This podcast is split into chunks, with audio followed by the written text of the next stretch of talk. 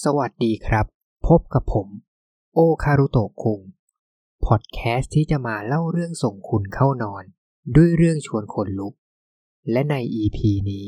ผมก็มีเรื่องเล่าแนว creepypasta จากอีกหนึ่งเกมที่หลายคนก็รู้จักกันดี อย่าง Roblox เรื่องราวของผู้เล่นคนหนึ่ง ที่ได้โพสต์เล่าเรื่องในเว็บบอร์ดของ Roblox เกี่ยวกับเกมปริศนาเกมหนึ่งใน Roblox ที่ใช้ชื่อว่า Red World เกมนี้จะมีความน่ากลัวอย่างไร และจะมีปริศนาอะไร ซ่อนอยู่เบื้องหลังเกมนี้ และเมื่อทุกคนพร้อมแล้ว ก็ขอเชิญทุกคน รับชมและรับฟังเรื่องราวกันได้เลยครับ โพสต์ที่1เป็นอีกวันหนึ่งที่ผมได้กลับมาเล่นโรบล็อกเกมโปรดของผม ระหว่างที่ผมกำลังหาเกมใหม่ๆ ในโรบล็อกเล่นอยู่นั้น ก็มีใครบางคนในห้อง Discord ส่งลิงก์เกมที่มีชื่อว่า Red World เกมนี้สร้างโดยคนที่มีชื่อว่า Red Underscore STYR ภาพปกเกมมันดูเหยมาก ไม่มีความน่าเล่นเลย มันเป็นเพียงภาพหน้าจอสีแดงๆ แตกๆ ที่ดูไม่ค่อยชัด แต่ในความห่วย มันก็ทำให้ผมแอบสนใจขึ้นมา ผมเลยคลิกลิงก์นั้น แล้วเข้ามาภายในเกม และนั่นก็คือความผิดพลาดครั้งใหญ่ที่สุดในชีวิตผม อย่างแรกเลยที่เจอในเกมนี้ก็คือ มันเป็นเกมเขาวงกฏแล้วภาพในเกมทั้งหมดก็เป็นกริดสีแดง เสียงประกอบภายในเกมก็ดูแปลกๆหลอนๆ เกมมันเริ่มจากมีเสียงเด็กร้องเพลง ก่อนที่จะตัดมาเป็นเสียงเหมือนผู้หญิงพูดอะไรบางอย่าง ที่ผมไม่สามารถจับใจความได้ ที่บนหน้าจอก็มีข้อความขึ้นมาว่า คุณเสียการเชื่อมต่อจากเกม แต่ข้อความพวกนั้นมันก็เป็นข้อความกริดแตกๆ ผมดูออกได้ไม่ยาก ว่านั่นเป็นเพียงข้อความหลอก เพราะถ้าผมหลุดจากการเชื่อมต่อจริง ข้อความพวกนั้น มันจะต้องขึ้นที่บริเวณกลางจอ ไม่ใช่บริเวณด้านบน ผมเริ่มเดินไปข้างหน้า แล้วทันใดนั้น ตัวผมก็ถูก teleport มาอยู่ที่อีกสถานที่หนึ่ง ที่เหมือนเป็นเขาวงกฏอีกแห่งหนึ่ง ผมยังสุ่มเดินไปตามทางต่างๆ แล้วผมก็เข้ามาอยู่ในห้องห้องหนึ่ง แล้วทันทีที่ผมเหยียบเข้ามาในห้องนี้ จู่ๆเสียงเพลงก็เปลี่ยนกลายเป็นเสียงผู้หญิงกรี๊ดดังลั่น ผมตกใจมาก แต่มันก็ยังไม่น่าตกใจเท่ากับสิ่งที่ผมเจอหลังจากนี้ จู่ๆมันก็มีเปลวไฟพุ่งเข้ามาหาผม ผมตกใจจนแทบจะตกเก้าอี้ และไม่ทันที่ผมจะได้ตั้งตัว ไฟนั้นมันก็เข้ามาถึงตัวผมอย่างรวดเร็ว แล้วหลังจากนั้นทุกอย่างมันก็เกิดขึ้นเร็วมาก ตัวของผมถูกเตะออกจากเกม พร้อมกับกล่องข้อความเออร์เรอร์ที่ขึ้นมาว่า Roblox ขอทำการปิดเกมเพื่อปรับปรุง เกมเซิร์ฟเวอร์ Error Code 275 ผมงงไปหมด มันเกิดอะไรขึ้นกันแน่ ผมตัดสินใจกลับเข้าไปเล่นเกมนี้อีกรอบ คราวนี้ผมพอจะคุมสติได้ ไม่ตกใจตอนที่เจอกับไฟแปลกๆรอบที่สอง แต่มันก็ยังไม่ดีพอ ไฟนั้นมันเคลื่อนไหวได้เร็วกว่าผมมาก ถึงผมจะจับจังหวะได้แล้วว่า เมื่อไหร่ที่เสียงกรีดดังขึ้น นั่นคือสัญญาณที่บอกว่า ไฟนั้นกำลังจะตามมาล่าผม แต่นั่นก็ยังช่วยอะไรผมไม่ค่อยได้ ผมว่า ผมควรจะพอแค่นี้ก่อน เพื่อไปวางแผนใหม่ และนี่ก็เป็นตัวอย่างเสียงเพลงในเกมช่วงแรก ๆ ที่ผมตัดมาให้พวกคุณฟัง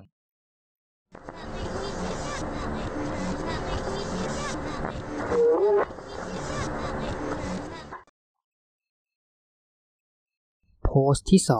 2 สวัสดีครับทุกคน ผมกลับมาแล้ว ผมตัดสินใจแล้วว่า ครั้งนี้ผมจะลองเดินไปทางอื่นดู ผมว่ามันอาจจะมีทางที่เลี่ยงไม่ให้ต้องไปเจอห้องนั้นได้ แต่พอผมเข้าเกม ผมก็ต้องถึงกับตกใจ สกินตัวอวตารของผมมันเปลี่ยนไป ตัวของผมกลายเป็นอวตารที่ไม่ได้สวมชุด แล้วทั่วทั้งตัวก็กลายเป็นสีแดง ผมไม่เข้าใจว่ามันเกิดขึ้นได้ยังไง แต่ผมก็ไม่สนใจ แล้วรีบกลับเข้ามาเล่นเกมเดิมต่อ คราวนี้ผมลองเดินไปทางอื่น ผมเดินมาเรื่อยๆ จนมาเจอกับมุมของเขาวงกฏพอผมจะเดินผ่านตรงนั้น ตัวของผมก็ถูก teleport กลับมาที่จุดเริ่มต้น ผมพยายามเดินวนแบบนี้หลายต่อหลายครั้ง จนจู่ๆก็มีกล่องข้อความในเกมขึ้นมาว่า อินเทอร์เน็ตมีปัญหา แต่ผมรู้ดีว่านั่นมันข้อความปลอม ผมเริ่มรู้สึกแล้วว่า เกมนี้มันอาจพยายามไล่ผมไม่ออกไป แต่ถึงจะเจออย่างนั้น ผมก็ยังเลือกที่จะลุยต่อ ผมมั่นใจว่าเกมนี้ มันต้องมีจุดสิ้นสุด แค่ว่าผมยังหาไม่เจอ และผมต้องการเวลามากกว่านี้ ผมลองพยายามเล่นเกมนี้อีกสองรอบ และผมก็ลองกลับไปที่ห้องเก่าที่เคยเจอเปลวไฟ แล้วก็แน่นอน ผมก็ยังเจอกับเปลวไฟนั่นที่ยังมาวิ่งไล่จับผมเหมือนเดิม แต่เมื่อไหร่ก็ตามที่ผมลองพยายามเดินอ้อมไปทางซ้าย มันก็จะมีกล่องข้อความ error ขึ้นมาว่า เกิดปัญหา error บางอย่างเกี่ยวกับเกม Roblox เราขอโทษด้วย ผมไม่เข้าใจจริงๆทำไมเกมนี้ถึงไม่ต้องการให้ผมเล่น แล้วคนที่สร้างเกมนี้อีก Raid STYR ผมว่าเขาต้องมีเหตุผลอะไรสักอย่างแอบแฝงอยู่ เขาไม่ควรจะมาเตะผู้เล่นออกจากเกมของเขาแบบนี้ แล้วผมก็เจออีกว่ามันยังมีอีกทางหนึ่งที่ผมยังไม่เคยลองไป ผมว่าผมจะลองไปเส้นทางนี้ดูบ้าง แต่วันนี้ผมคงต้องขอพักก่อน โพสต์ที่ 3 โอเค วันนี้ผมลองมาเดินอีกทางหนึ่งดู คราวนี้ทางมันพาผมมาเจอกับอีกมุมหนึ่งของเขาวงกฏแล้วก็เหมือนเดิม ผมไม่สามารถเดินผ่านไปได้ แต่จังหวะที่ผมกำลังหันหลังเดินกลับ ผมก็ต้องสะดุ้งตกใจสุดตัว เพราะผมเจอกับร่างตัวอะไรบางอย่าง ที่มีสีแดง เดินเข้ามาหาผม และพอร่างนั้นจับตัวผมได้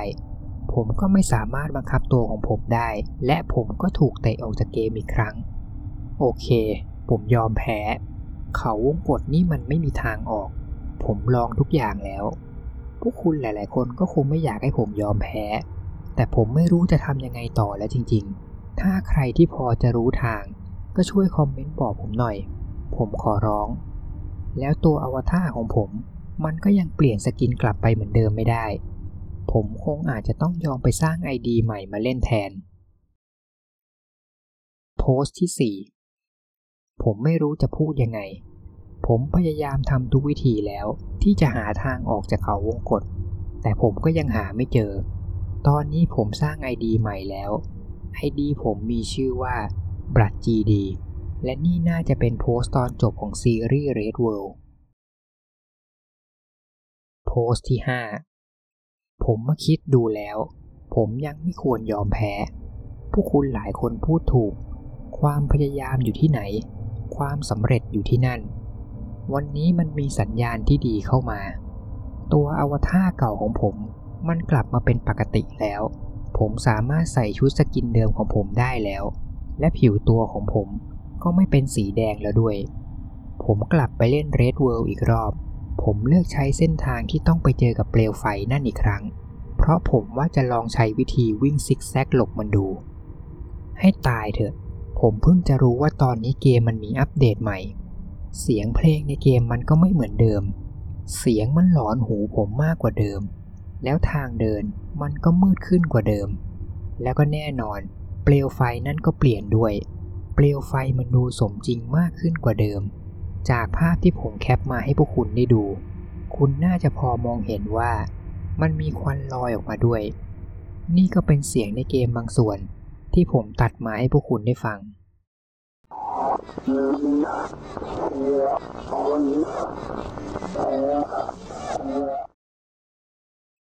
พสต์ที่ 6 สวัสดีครับทุกคน ผมกลับมาแล้ว ขอโทษครับที่ผมหายไปนานถึง 2 อาทิตย์ ก่อนหน้านี้ผมได้ไปเช็คคอมเมนต์ในวิดีโอ Red World ที่ผมเคยอัปโหลดไว้ใน YouTube และผมก็เจอกับคอมเมนต์หนึ่งที่น่าสนใจมากๆ เขาคนนั้นบอกกับผมว่า เพลงในเกม Red World มาจากอนิเมะเรื่องหนึ่ง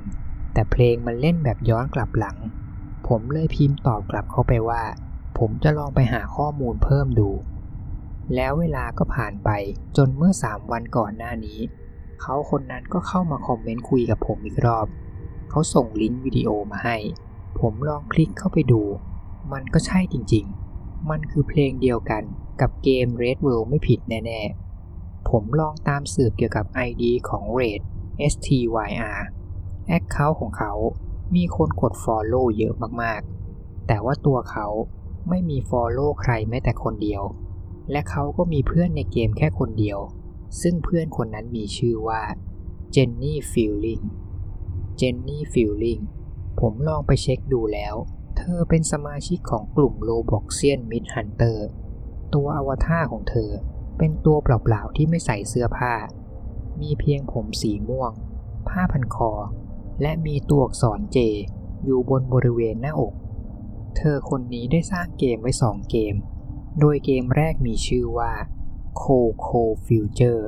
แต่เกมมันถูกปิดไม่ให้คนนอกเข้าไปเล่น ส่วนเกมที่สองมันเปิดให้คนนอกเข้าไปเล่นได้ โดยมันมีชื่อว่า Feeling ผมเลยไม่รอช้า รีบลองเข้าไปเล่นเกมนี้ทันที เสียงเพลงในเกมมันไปทางโทนเศร้า แล้วเมื่อผมเข้ามาในเกม ตัวอวตารของผมก็เปลี่ยนเป็นหน้าเศร้าไปด้วย แล้วเวลาที่ตัวผมเดิน ความเร็วในการเดินก็ช้าลงไปมาก ภายในเกม มีบ้านแบบสามมิติ แล้วก็มีข้อความขึ้นมา ที่เหมือนเป็นการเล่าเรื่อง และนี่ก็คือข้อความภายในเกมที่มันขึ้นมา ฉันชื่อเจนนี่ และนี่คือความรู้สึกของฉัน วกเขารังแกฉันทุกวัน เพียงเพราะฉันมีตัวตน พวกเขาไม่เคยฟัง หลังจากข้อความที่สาม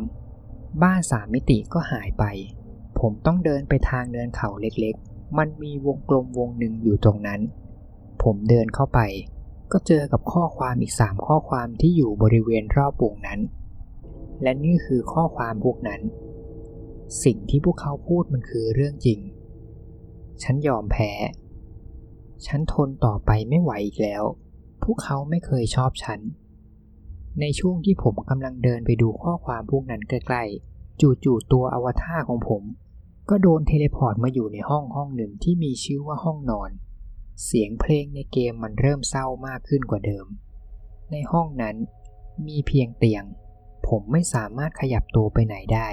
และผมก็มองไม่เห็นแม้แต่ตัวอวตารของผมเอง แล้วอีกเพียงไม่นาน ผมก็เห็นเก้าอี้ตัวหนึ่ง พร้อมกับภาพที่ทำให้ผมรู้สึกสะเทือนใจอย่างบอกไม่ถูก ผมเห็นร่างของเจนนี่ หรือไม่ก็ร่างตุ๊กตาที่เหมือนเจนนี่ ที่แขวนคออยู่ และหลังจากนั้นผมก็ออกจากเกม หลังจากนั้นต่อมา ผมก็กลับไปเล่นเกม Red World ต่อ แต่ระหว่างที่ผมจะกดเข้าเกม ผมก็มาสะดุดตากับอีกเกมหนึ่งที่อยู่ในหน้าเกมแนะนำเกมนั้นใช้ชื่อว่า race underscore styr ผมเลยเปลี่ยนใจ ลองเข้ามาเล่นเกมนี้แทน เกมนี้มันก็ไม่ได้ต่างจากเกม Red World มากนัก แต่เพลงในเกมมันดูสดใสกว่าต้นฉบับมากๆ ผมเลยรู้สึกไม่ค่อยกลัว เหมือนกับตอนเล่นเกม Red World เท่าไหร่ ผมลองเล่นอยู่พักหนึ่ง แล้วก็ออกจากเกม และเรื่องสุดท้ายก็คือเรื่องของไฟล์เพลงของเกม Red World ผมลองเอาเพลงของเกมนี้มาเปิดเล่นในโปรแกรม Audacity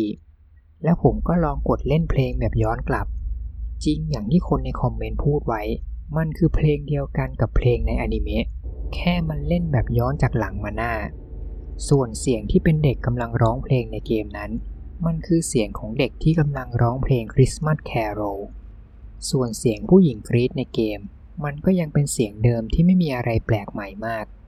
วันนี้ผมก็สืบมาหลายเรื่องแล้ว และผมก็เหนื่อยมาก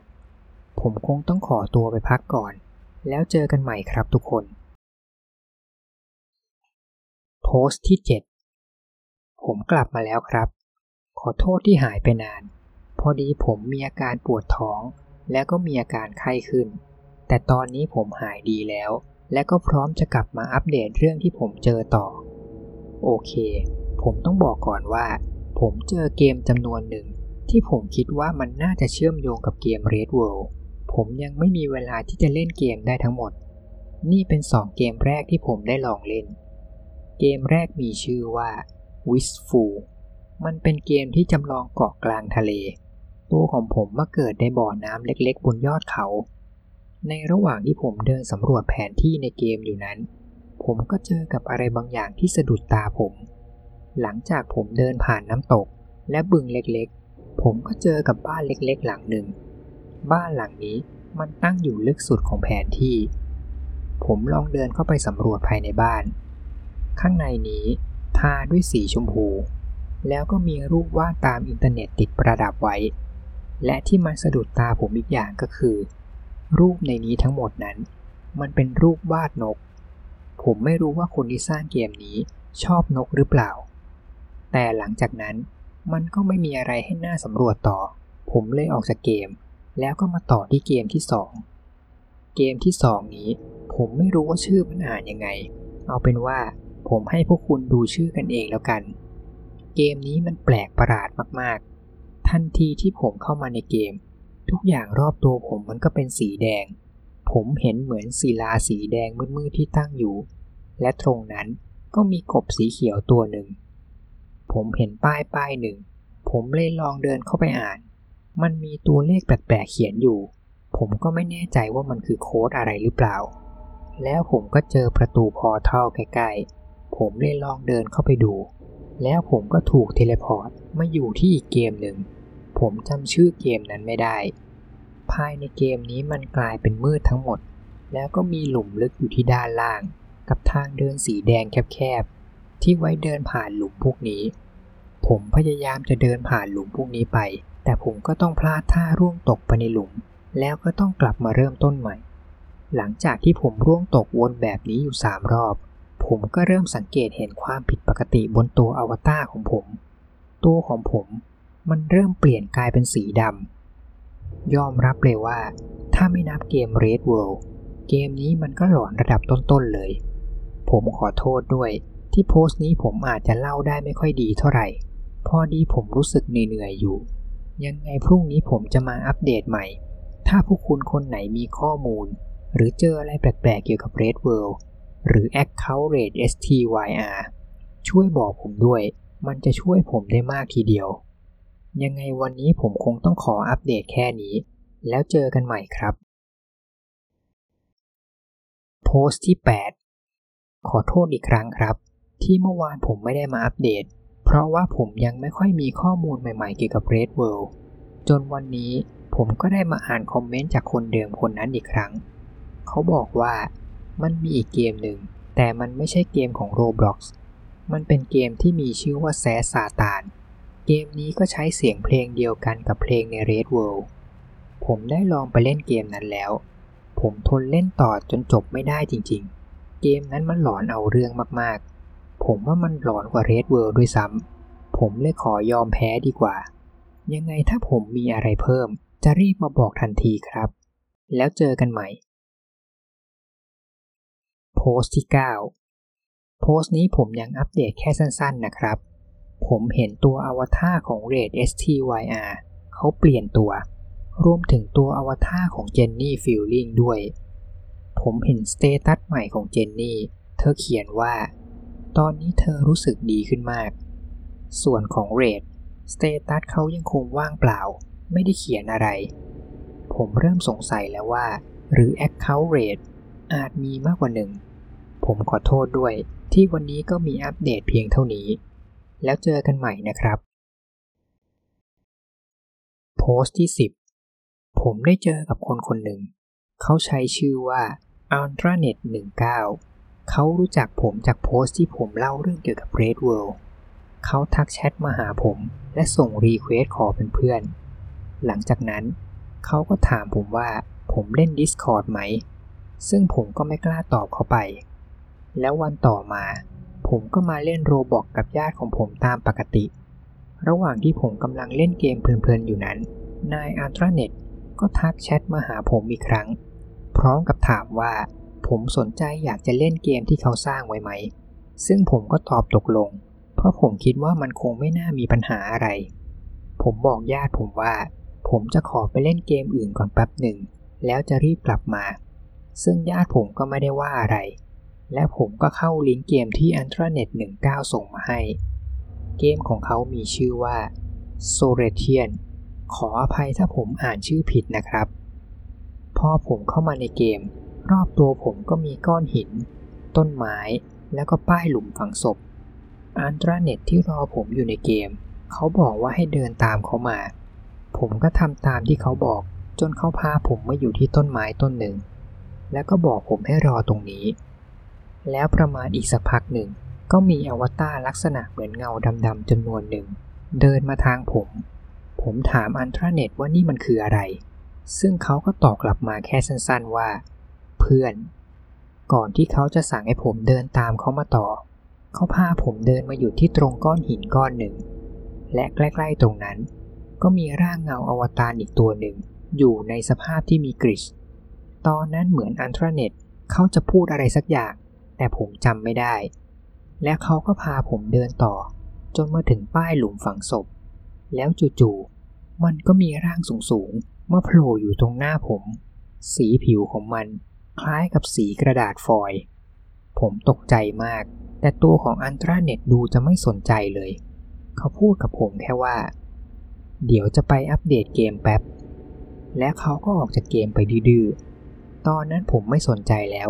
รีบออกจากเกมตามเขาไปทันที หลังจากนั้น ผมก็ไม่ได้ติดต่อกับอันตราเน็ตอีกเลย โชคดีที่ผมไม่ได้ให้ ID Discord เขาไว้ ไม่อย่างนั้นเขาคงต้องตามมาวุ่นวายกับผมต่อแน่ๆ ผมลองไปส่องข้อมูลของ u n t r a n e t 19 และผมก็เจอว่าเขายังมีอีกเกมหนึ่งที่สร้างไว้ มันมีชื่อเกมว่า Home แต่ผมก็ยังรู้สึกหลอนๆ เลยไม่กล้าที่จะเข้าไปเล่นเกมนั้น วันนี้ผมก็มีอัปเดตเท่านี้แหละครับ แล้วเจอกันใหม่นะครับ โพสต์ที่ 11 ผมเสียเวลาไปเล่นเกมอื่นที่ไม่ใช่ Red World มานานเกินไปแล้ว และตอนนี้ผมว่ามันควรได้เวลาที่ผมต้องกลับไปลุยกับฝันร้ายของผมต่อ ผมเข้ามาในเกม Red World และคราวนี้ผมก็วางแผนไว้แล้วว่า จะลองเดินเส้นทางใหม่ที่ยังไม่เคยไป แต่สุดท้าย ผมก็ต้องมาเจอกับสิ่งที่ผมไม่ได้คาดคิดไว้ เปลวไฟนั่นโผล่มาอีกแล้ว แต่คราวนี้ผมหลบมันทัน ผมรีบวิ่งหลบไปทางขวา ก่อนที่มันจะเข้ามาถึงตัวผม แล้วผมก็มาเจอกับห้องแปลกๆห้องหนึ่ง ที่มีรูปวาดสี่เหลี่ยมอยู่บนกำแพง ผมเดินมาเรื่อยๆ จนเจอกับทางเดินยาวๆ แต่สุดทางเดินนั้น มันก็เป็นแค่ทางตัน ในระหว่างที่ผมกำลังเดินสำรวจอยู่ ผมก็เจอกับร่างขนาดใหญ่ มันคล้ายๆกับมังกร หรือไม่ก็ซากฟอสซิลอะไรสักอย่าง ผมเดินสำรวจต่อ จนมาเจอกับห้องห้องหนึ่ง และพอผมลองเดินเข้าไป ผมก็ต้องถึงกับสะดุ้งตกใจแทบตกเก้าอี้ มันมีร่างของตัวสัตว์ประหลาดสีแดงที่รอผมอยู่ในห้อง และคราวนี้มันเหมือนถืออาวุธอะไรบางอย่างไว้ในมือด้วย ผมไม่แน่ใจว่ามันคือขวานหรือเปล่า ผมพยายามจะรีบวิ่งหนี แต่เจ้านั่นมันก็เคลื่อนไหวได้เร็วมาก ทันทีที่มันประชิดตัวผม ผมก็ถูกเตะออกจากเกมเหมือนเดิม โอเค คราวนี้ผมต้องลองเปลี่ยนแผนใหม่ จังหวะที่ผมเจอเปลวไฟนั่น คราวนี้ผมวิ่งหลบไปทางซ้ายบ้าง ปรากฏว่าตัวผมถูก teleport ไปไปมามาถึงสี่ครั้ง ผมทำอะไรไม่ได้เลย นอกจากนั่งดูเฉยๆ เสียงเพลงในเกมก็เริ่มเพี้ยนมากขึ้น จนผมไม่รู้จะทำยังไงต่อ และผมก็ต้องยอมแพ้ออกจากเกมนั้นมาเอง ผมว่าผมคงเครียดเกินไป ผมรู้สึกว่าผมควรจะต้องพอแค่นี้ แต่ยังไงผมก็ต้องกลับมาเล่นต่อในวันพรุ่งนี้ให้ได้ ตอนนี้ก็ใกล้ได้เวลาที่ผมต้องกินข้าวเย็นแล้ว แล้วเจอกันใหม่ครับ และผมต้องขอโทษด้วยที่โพสต์นี้ไม่ค่อยยาวเท่าไหร่ โพสต์ที่ 12 สวัสดีครับทุกคน ผมกลับมาแล้ว วันนี้ผมก็ได้ไปสื่อเกี่ยวกับเรื่องของ AI ของพวกศัตรูในเกม Red World มาเรียบร้อย และนี่ก็คือข้อมูลที่ผมเจอ ตัวแรกที่ผมจะขอพูดถึงก่อนเลย ก็คือไอ้เปลวไฟ สรุปเปลวไฟ มันจะไม่โจมตีเรา ถ้าเราไม่เข้าไปหามันใกล้เกินไป ถ้าเกิดเราใช้วิธีการเดินอ้อมๆและคอยรักษาระยะห่างไว้ มันก็จะไม่ไล่ตามเรา และถ้าเมื่อไหร่ก็ตามที่มันไล่ตาม มันก็จะยากมากที่จะหนีมันทัน เพราะการเคลื่อนที่ของมันนั้น ไม่ใช่การเคลื่อนที่แบบตายตัว มันเป็นการเคลื่อนไหวที่ติดตามตัวเรา จนกว่าจะจับเราได้ แต่ถ้าเกิดโชคดีหลบมันได้ ก็ใช่ว่าจะเป็นเรื่องดี เพราะถึงเราหลบมันได้ เกมก็จะบังคับให้เราเดินไปเจอทางตันอยู่ดี ส่วนไอตัวมนุษย์สีแดง มันสามารถปรากฏตัวได้หลาย ๆ ที่ในเขาวงกฏผมคิดว่ามันอาจจะมีมากกว่าหนึ่งตัว มนุษย์สีแดง ถ้าเทียบความเร็วกับเปลวไฟแล้ว มนุษย์สีแดงถือว่าช้ากว่ามาก แต่ไอตัวนี้มันสามารถเคลื่อนที่ทะลุกำแพงได้ ส่วนใหญ่มนุษย์สีแดงจะปรากฏตัวตามห้องสี่เหลี่ยม มันสามารถ teleport เข้ามาในห้องได้ โดยที่เราก็ไม่สามารถเดาได้ว่า มันจะโผล่มาตอนไหน และวันนี้ผมก็ได้ลองกลับไปเล่นเกมนั้นรอบหนึ่ง และผมก็ได้เจอข้อมูลใหม่อีกหนึ่งอย่าง ตอนช่วงที่เราอยู่ในห้องสี่เหลี่ยม ที่พื้นของห้องจะมีสัญลักษณ์แปลกๆอยู่ และช่วงก่อนที่มนุษย์สีแดงจะ teleport เข้ามาในห้อง สัญลักษณ์บนพื้นห้อง จะเริ่มส่งเสียงแปลกๆออกมา แล้วอีกเรื่องก็คือ วันนี้ผมได้เจอหน้าต่างที่ไว้มองดูมังกรตัวใหญ่ ๆ ตัวนั้นได้ชัด จากความคิดของผมมันเหมือนซากโครงกระดูกขนาดใหญ่ของมังกร และอัปเดตในวันนี้ของผม ก็มีเท่านี้แหละครับ โพสต์ที่ 13 ผมกลับมาแล้วครับ พร้อมกับข่าวใหญ่ที่ผมว่าหลายคนคงนึกไม่ถึงแน่ๆ เกม Red World ไม่มีอีกแล้วครับ เกมมันเปลี่ยนชื่อเป็นทีเซอร์และตัวเกมข้างในทั้งหมดก็เปลี่ยนไปด้วย และนี่ก็คือสิ่งที่ผมเจอมา พอผมเข้ามาในเกม มันกลายเป็นว่าผมอยู่ในห้องเล็กๆ ที่มีกำแพงห้องล้อมรอบ ผมพยายามเดินเข้าไปใกล้กำแพง แต่มันก็เหมือนเป็นภาพลวงตาที่ไม่สามารถเดินเข้าไปใกล้ได้ ไม่มีเปลวไฟ ไม่มีมนุษย์สีแดง ไม่มีเขาวงกฏมันมีแค่นี้เลยครับ ห้องเล็กๆ ห้องหนึ่ง ผมรู้สึกเสียดายบอกไม่ถูก เพราะผมก็เริ่มรู้สึกชอบเกม Red World ขึ้นมาแล้ว ถึงแม้ว่ามันจะหลอนๆผมก็ตาม แต่มันก็เป็นเกมแนวเขาวงกฏที่ผมว่ามันสนุกและน่าตื่นเต้นมากๆ แต่ใครจะไปรู้ว่า บางที Red STYR เขาอาจกำลังวางแผนรีเมคเกมอยู่ก็ได้ หรือบางทีเขาอาจกำลังทำเกมใหม่ที่ดีกว่าเดิม ไม่ว่ายังไงก็ตาม ตอนนี้ผมก็คงทำได้แค่รออย่างเดียว ส่วนผู้เล่นที่ชื่อ a n t r a n e t 19 เขาก็หายไปนานน่าจะเป็นเดือนแล้ว บางทีถ้าผมเจอเขา ผมจะลองกลับไปคุยกับเขาใหม่ นี่ก็เป็นอัปเดตทั้งหมดของวันนี้ครับ แล้วเจอกันใหม่ โพสต์ที่ 14 วันนี้ผมได้ลองไปเช็คเกมของ Jenny Feeling ดูบ้าง ปรากฏว่าเกมที่ชื่อ Coco Future เปิดให้คนนอกเข้าไปเล่นได้แล้ว ผมเลยไม่รอช้า รีบลองเข้าไปเล่นเกมนั้นดู พอผมเข้ามาภายในเกม ตัวของผมก็มาอยู่ในห้องห้องหนึ่ง และผมก็เห็นโน้ตแผ่นหนึ่งแปะอยู่บนกำแพง การตกแต่งในห้อง ผมเข้าใจว่าน่าจะเป็นเหมือนห้องเล่นเกม มันมีโต๊ะตัวหนึ่ง คอมพิวเตอร์ และก็วิทยุตั้งอยู่ ห้องนี้มันมืดมาก แสงอย่างเดียวที่อยู่ภายในห้องนี้ก็คือ แสงจากจอคอมพิวเตอร์ ส่วนเพลงในเกมก็ยังเป็นโทนแนวเศร้าๆ ผมลองเดินเข้าไปสำรวจโน้ตที่แปะบนกำแพง แล้วมันก็มีกล่องข้อความเด้งขึ้นมา ฉันพยายามติดต่อกับผู้คนที่นี่ หลักๆก็คือผ่านเว็บไซต์ที่ชื่อ Discord แต่ถึงอย่างนั้น Roblox ก็ใช้ได้เหมือนกัน เมื่อไหร่ก็ตามที่ฉันพยายามจะบอกพวกเขาว่าฉันถูกขัง ฉันก็รู้สึกเจ็บหัวมากๆ มันเหมือนกับว่าหัวของฉันจะระเบิด ฉันรู้สึกว่าฉันไม่ควรจะพยายามต่อ หลังจากเหตุการณ์ครั้งสุดท้ายนั่น ผมอ่านจบมันก็มีคำถามเต็มหัวไปหมด เธอต้องการจะสื่ออะไร เธอถูกขัง มันหมายถึงอะไร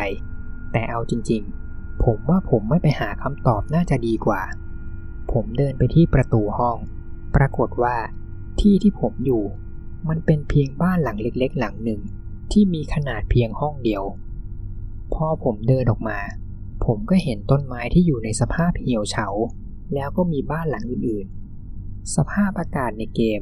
มันเป็นช่วงเวลากลางคืน ที่เหมือนจะมีพายุฝน นอกนั้น ผมก็ไม่เห็นมีอะไรที่น่าสนใจ ผมเลยเดินกลับเข้ามาในบ้านเดิมอีกรอบ และลองสำรวจที่บริเวณคอมพิวเตอร์ มันมีกล่องข้อความเด้งขึ้นมาว่าคอมของบีฟี่ส่วนกำแพงหลังจอคอมพิวเตอร์ มันก็มีข้อความจำนวนมากที่เขียนอยู่บนนั้น ข้อความทั้งหมดเขียนด้วยตัวอักษรสีแดงว่า ช่วยด้วย ผมลองสำรวจรอบๆแล้ว ก็ไม่เจออะไรอีก ผมว่าเกมนี้มันคงน่าจะมีเท่านี้จริงๆ และนี่ก็เป็นอัปเดตทั้งหมดของวันนี้ครับ แล้วเจอกันใหม่ โพสต์ที่ผมก็ห่างหายมาหลายวัน หลังจากโพสต์ล่าสุดของผม แต่ตอนนี้ผมก็กลับมาแล้ว จริงๆ ผมก็ยังไม่เจอข่าวใหม่ๆเกี่ยวกับ Red World หรือข้อมูลอะไรที่มันเกี่ยวข้อง แต่ช่วงเวลาที่ผ่านมา ผมก็ได้มาอ่านคอมเมนต์ของพวกคุณ หลายๆ คนที่ส่งมา พวกคุณหลายๆ คนพูดถูก ผมขอเริ่มจากไอ้มนุษย์สีแดงก่อนละกัน มนุษย์สีแดงที่เจอตามในห้องเขาวงกฏดูเหมือนว่ามันจะมีต้นแบบมาจากตัวศัตรูในเกม Spooky's Jump Scare Mansion ผมลองไปดูเทียบกันแล้ว มันก็เหมือนกันมากจริงๆ ต่างกันแค่สีของมันเท่านั้น แล้วผมก็ได้ลองกลับไปเล่นเกมที่ชื่อว่า Red STYR หรือที่พวกคุณเรียกกันว่า Red World เวอร์ชันสดใส ผมได้ลองไปเล่นอยู่สักพักใหญ่ๆ ปรากฏว่าในเกมมันไม่มีเปลวไฟหรือมนุษย์สีแดง และถ้าพวกคุณลองเข้ามาเล่นในเกมนี้ คุณจะเจอว่าเพลงในเกมมันก็กลายเป็นเพลงแนวสดใสน่ารักแทน ส่วนเขาวงกฏก็กลายเป็นมีแต่ทางตัน ส่วนเรื่องของ Account a n t r a n e t 19 สรุป Account ของเขาก็ถูกแบนถาวรไปแล้ว ผมก็ไม่รู้หรอกว่าเขาถูกแบนด้วยเรื่องอะไร ส่วนเกมของเขานั้น ก็เปลี่ยนชื่อใหม่ เป็นแค่ตัว S ตัวเดียวแทน แต่ตัวเกมข้างในนั้น ทุกอย่างยังคงเหมือนเดิม นอกนั้นผมก็ไม่เจออะไรที่น่าสนใจเพิ่ม วันนี้ผมก็มีอัปเดตเท่านี้แหละครับ แล้วเจอกันใหม่ โพสต์สุดท้าย ใช่ครับ นี่เป็นโพสต์สุดท้ายของผมเกี่ยวกับเรื่องของ Red World เจนนี่ฟิลลิงก็ไม่ได้อัปเดตอะไรเพิ่มแล้ว นอกจากเธอได้สร้างเกมใหม่เกมที่ 3 ขึ้นมา ที่มีชื่อว่า The End แต่เกมนั้นเธอก็ตั้งค่าเป็นส่วนตัวไว้ มีเพียงคนที่เป็นเพื่อนกับเจนนี่เท่านั้นถึงจะเข้ามาเล่นได้ และข่าวร้ายอีกเรื่องหนึ่งก็คือ เกมของ Raid STYR ถูกแบนออกจาก Roblox เนื่องจากติดปัญหาเรื่องของเนื้อหาที่รุนแรง แต่ผมก็ยังหวังลึกๆว่า เขาจะกลับมาทำเกมแนวนี้อีก และถ้าเกมมันกลับมาอีกแน่นอนว่าผมจะเป็นหนึ่งในนั้นที่เล่นเกมนี้แน่นอน ถึงผมจะต้องหลอนกับเกมนี้มาเป็นเดือน แต่ผมก็สนุกมากกับการได้สืบเรื่องของเกม Red World ผมต้องขอขอบคุณทุกคน ทั้ง Raid STYR Jenny Feeling รวมถึง u n t r a n e t 19 และก็รวมถึงพวกคุณทุกคนที่ช่วยผมมาตลอด ผมคงไม่สามารถมาถึงตรงนี้ได้ ถ้าไม่มีพวกคุณทุกคนช่วย ขอบคุณทุกคนจริงๆครับ แล้วพบกันใหม่ จากพาร์ท 452 และทั้งหมดนี้ครับ ก็คือเรื่องเล่าของตำนานเกมใน Roblox ที่มีชื่อว่า Red World ขอขอบคุณทุกท่านที่ติดตามรับฟังเรื่องราวจนจบครับ ใครที่ชอบเรื่องเล่าแบบนี้ ผมก็ขอฝากกดติดตาม และกดกระดิ่งแจ้งเตือนไว้ เพื่อจะได้ไม่พลาด เรื่องราวใน EP ใหม่ ๆ ของเราครับสำหรับตอนนี้ ผมก็ต้องขอกล่าวคำว่า ขอบคุณ และ สวัสดีครับ